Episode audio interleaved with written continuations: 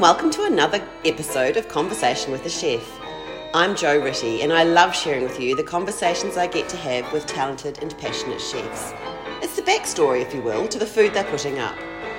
I begin today by acknowledging the Wurundjeri people of the Kulin Nation, traditional custodians of the land where this conversation takes place, land which was never ceded, land where communities came together to eat seasonally, locally, and without exhausting resources. I pay my respects to their elders past, present, and emerging. Today I'm chatting to Luke Farrell at Baker's Delight. Luke loves being a baker. I find it intoxicating to talk to people who are so passionate about what they do. Luke is the Product Development and Bakery Support Manager at Baker's Delight. My favourite bread ever, apart of course from a baguette bought from a boulangerie in France, is the Cape Seed loaf from Baker's Delight. It actually is. So I was thrilled to get to talk to the guy behind the new version of this, the prebiotic Cape Seed loaf.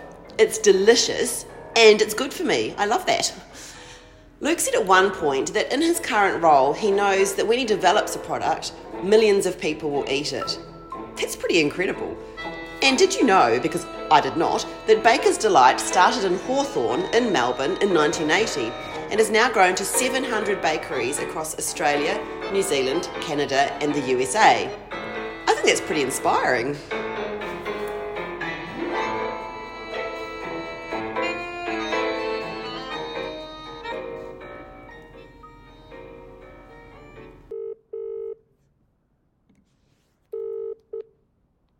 Good morning, Luke speaking. Hi Luke, it's Jo Ritty here. How are you? Very well, thank you. That's good. I've just been reading about Baker's Delight actually, and I have to say I did not know that there are over seven hundred locations across Australia, New Zealand, Canada and the U S A. That's pretty massive. It is massive, yeah. And yeah. All started from Hawthorn in Melbourne. Yeah, that's amazing. forty, well, forty-two years ago maybe now. Yeah, forty-two, yeah. And how long have you been with Baker's Delight? I've been at nine years. Okay. Yeah. And um, I'm sort of interested to know, like I can't really quite get my head around, um, how do you, how do you, what's your part of the puzzle of those seven hundred locations in the, the, the big company? What What's your role? Uh, so I'm the, I've got a really stupid title, got, I'm the Product Development and Bakery Support Manager. And so I look after the end-to-end product development, so from concept all the way through to trialling and launch. Yep. That goes in to all products in Australia and New Zealand. And my department also, we do lots of training with bakers. So my team are all bakers. Uh, we run group training with bakers. We also go shoulder-to-shoulder training around the country. Lots of online tools.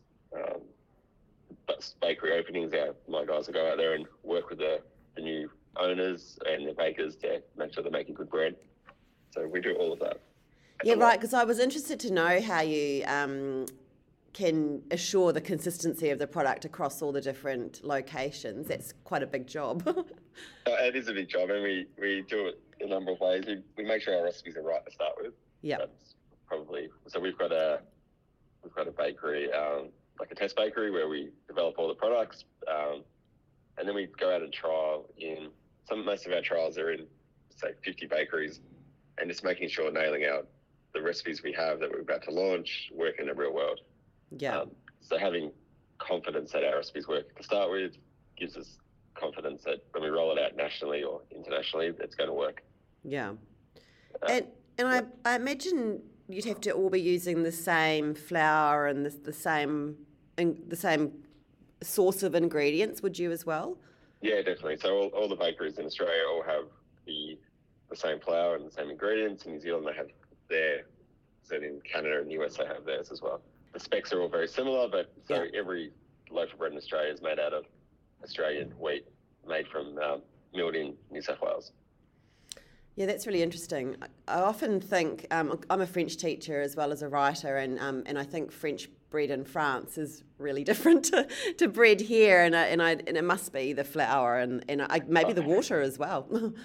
Yeah, it's, it's a lot of the flour. I did A couple of years ago, I went over, I was lucky enough with work to go over to, to Germany and to France and to Belgium and do some baking. Yeah.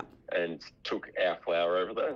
And I was, I was in this room in Germany in this, this big test bakery, and we were mixing, just mixing a normal sort of white dough.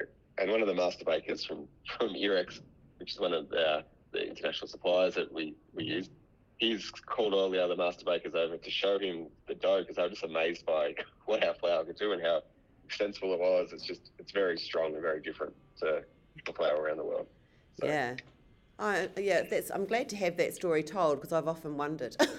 yeah, no. Uh, yeah, so, and we did for a while ago, we did have a French um, uh, head of innovation guy work for us, and he's like, the croissants in Australia are never the same as no. in France. And I said, oh, okay. And then I went there and I go, ah, it's it's the flour. So you just can't get them the same. No. You get them very good, but it's never the same. Yeah, absolutely. Yeah. And um, and I see you've got a new uh, mango p- passion fruit tart. Is that is that right? yeah, mango, mango passion fruit tart, yeah. And that so made me wonder, how often do you have to come up with new products? Uh, we do maybe twelve new products a year, yeah. which may sound easy, but it is not. yeah, yeah. Uh, it, so, and that's it's anything. We sort of will have uh, sort of flavour variation on something which is quite easy, up to a brand new best of market health loaf, which we launched this year with our pre-rolled Cape Seed.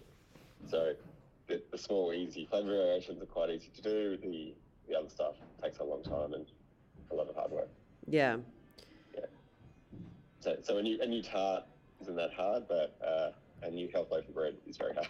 Yeah, yeah. yeah.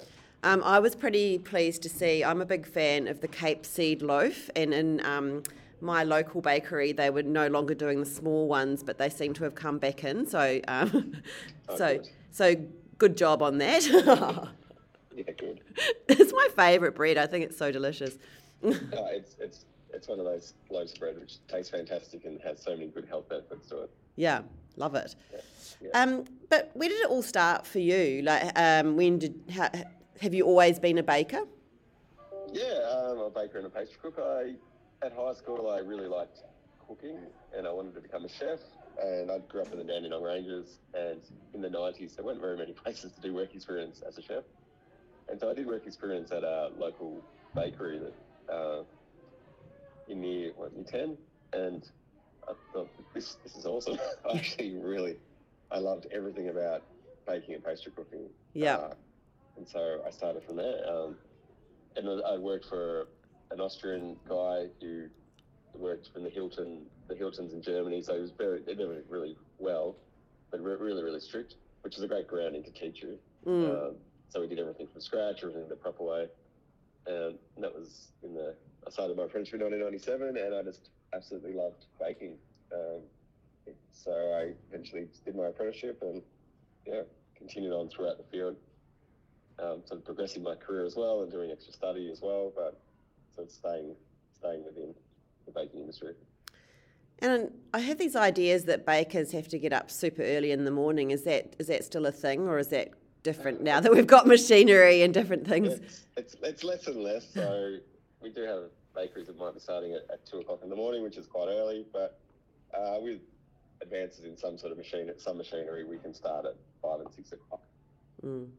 And it's retarded provers where it holds the product in a, a cold state and slows down fermentation, so we can make it today, and it slowly proves up over time, and we come in later on in the morning, we can bake it off. Yeah. So, that's something that's sort of changed it up a little bit, but um, bakers need to be up and at them in the morning. Yeah. I know, but we, we think five o'clock's a sleep in, but yeah, wow. To the average average punter, that's probably not. No. Wow. Yeah. And um, and I know with um pastry chefing, um, you know, you've got to be very particular with um measurements and so on. Is it the same for bread-based products, or is there a bit more leeway? Oh, there's even less leeway. Uh, so oh, okay. Yeah, so all of our, um, everything we do is, is, formulate, is formulated really well. Um, our bakers are all actually quite good at maths because everything's in percentages. Oh. Uh, and it's it's very particular. If you change your recipe slightly, each ingredient is a functional ingredient. It will actually change the end product quite a lot. Yeah, right. Uh, so... Yeah, everything. Every, there's no freestyling. It's all everything gets weighed and followed. Recipes are followed to a T. Yeah, and that's another reason why we have consistency across the country. Of course. Yeah. Yeah. Uh, Yeah. And, right. and yeah, it's, yeah, so everything we put in there is in there for a reason. Even salt, salt is in there for flavour, but it also helps regulate fermentation. It helps with uh, gluten development. Helps with um, shelf life. So every little thing we put in there is in there for a reason that helps us get a consistent product. But, so no handful of anything. Yeah, yeah, right. It's like everything. yeah, yeah. yeah. no, yeah. I do like the idea of people out the back freestyling, but yeah, perhaps not. not, with, not with the bread. Um, well, how much, like, what would your average bakery, how much how much bread are they making a day? Or baking? Uh, I don't know. No, that's, I don't know, that's just a, that's just really a fun fact, isn't it? Yeah. Who, who who would know, but yeah. Hundreds and hundreds of loaves. Yeah, so. yeah. Yeah. Yeah, definitely. Um, yeah, and do maybe, you, have, you have to come um, up nowadays, come up with more things for people with food intolerances? Is that a really large part of the um, research and so on? Yeah, we do. We, we like we've had our low low FODMAP bread, which was sort of a real cutting edge sort of product for people with suffer from I B S and they're on a low FODMAP diet. We really we can't do anything gluten free, unfortunately, mm. because because you'd have to make it in a different bakery. Um, And we just make sure that our formulations are quite lean anyway, so we're not putting in stuff that people are allergic to. Mm. Mm. Yeah, like like we'd never put peanuts in our bakeries because so many kids are allergic to peanuts, things like that. Yeah, that's right. And so when you first started into this, you really loved it and you loved everything about it. What what do you think has kept you um, in the industry for as long as you've been there? uh, I there's this...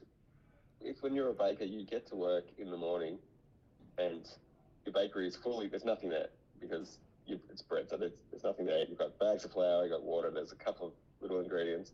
And when you go home, if you walk you walk out of your bakery and look back at what you've, as a team, created, it's it's just fantastic. Like, you have a whole bakery full of beautiful product. It, when you've got a bakery where everyone's sort of passionate and proud of what they do, it's just a really fun place to work. And you've made all this stuff that... which people then go home and enjoy and eat. It's just a really sort of, I don't know, it sounds a bit romanticised, but it's it's actually really, it's true, it's actually really cool. Yeah. yeah, yeah. And then with my role now, like I know when we develop a product, it's actually millions of people will eat it. Wow. That's that's a pretty cool thing to do, like you know that you've developed a product that a million people will actually eat yep. over the next, next, next month, which is actually awesome. Yeah.